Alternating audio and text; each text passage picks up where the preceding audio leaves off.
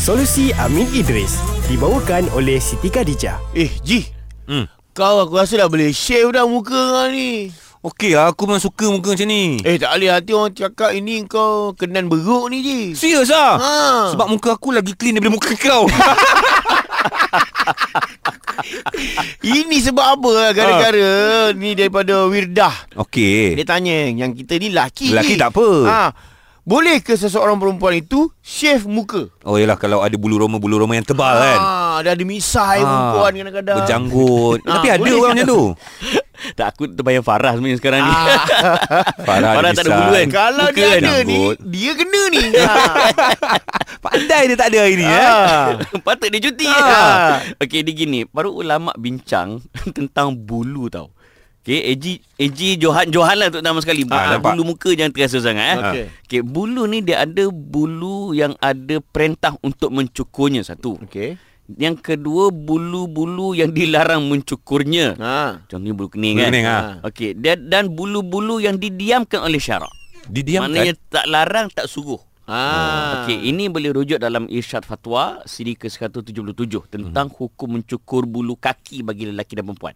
Yang tu kita boleh bincang kemudian. Baik. Okey, yang saya nak fokus di, di kalangan fuqaha termasuk para ulama di Malaysia, pada asasnya bulu-bulu di muka selain pada bulu kening termasuk Uh, bulu yang dah, ter, adalah termasuk dalam bulu yang diharuskan untuk mencukurnya. Hmm. Nampak? Hmm. Selain pada bulu kening lah. Hmm. Okey, so dalam konteks wanita, para para, para ulama mazhab ada ada beberapa perbezaan pendapat. Ha. Oh.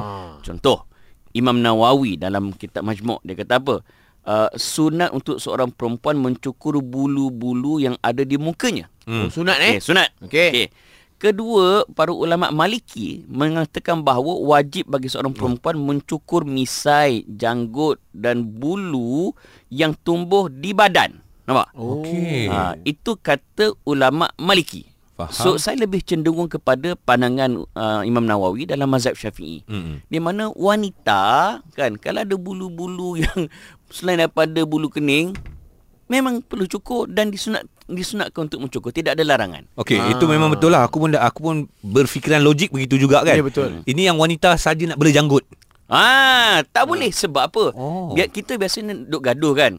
Lah pem, lelaki jadi perempuan lagi lelaki jadi perempan dilaknat kan. Uh-uh. Tapi kita lupa ada perempuan yang nak jadi lelaki. Kan tomboy tu satu hal, Ha. pancake satu hal, tapi dia memang perempuan. Ha. Dia saja simpan janggut. Ah, ada, ada. Ini dilarang sama sekali bahkan dilaknat oleh Nabi, dilaknat oleh Allah. Azza wa Tapi dia Jalla. memang perempuan. Cuma dia cakap, ah, biarlah janggut ni. Tak boleh? kena, kena cukur. Kena cukup. Ah, Kena cukup. Bagi tahu lah Farah nanti. Bagi tahu Farah sebab Farah dia, dia dia bersambung tau. Dia daripada janggut dia bersambung misai yang aku tu tak boleh terima misai ke bulu hidung. Cantum. Patah ke? Ha cantum. Kau- Kau tak percaya, so dia buka emas. Solusi Amin Idris dibawakan oleh Siti Khadijah. Solat kan mudah, jadi janganlah kita mudah-mudahkan ibadah. Siti Khadijah terus komited untuk memudahkan urusan ibadah dalam apa sahaja keadaan supaya kewajipan solat tidak diambil ringan. Dapatkan pelbagai produk ibadah mesra kembara supaya masa untuk kembali pada yang satu sentiasa terjaga.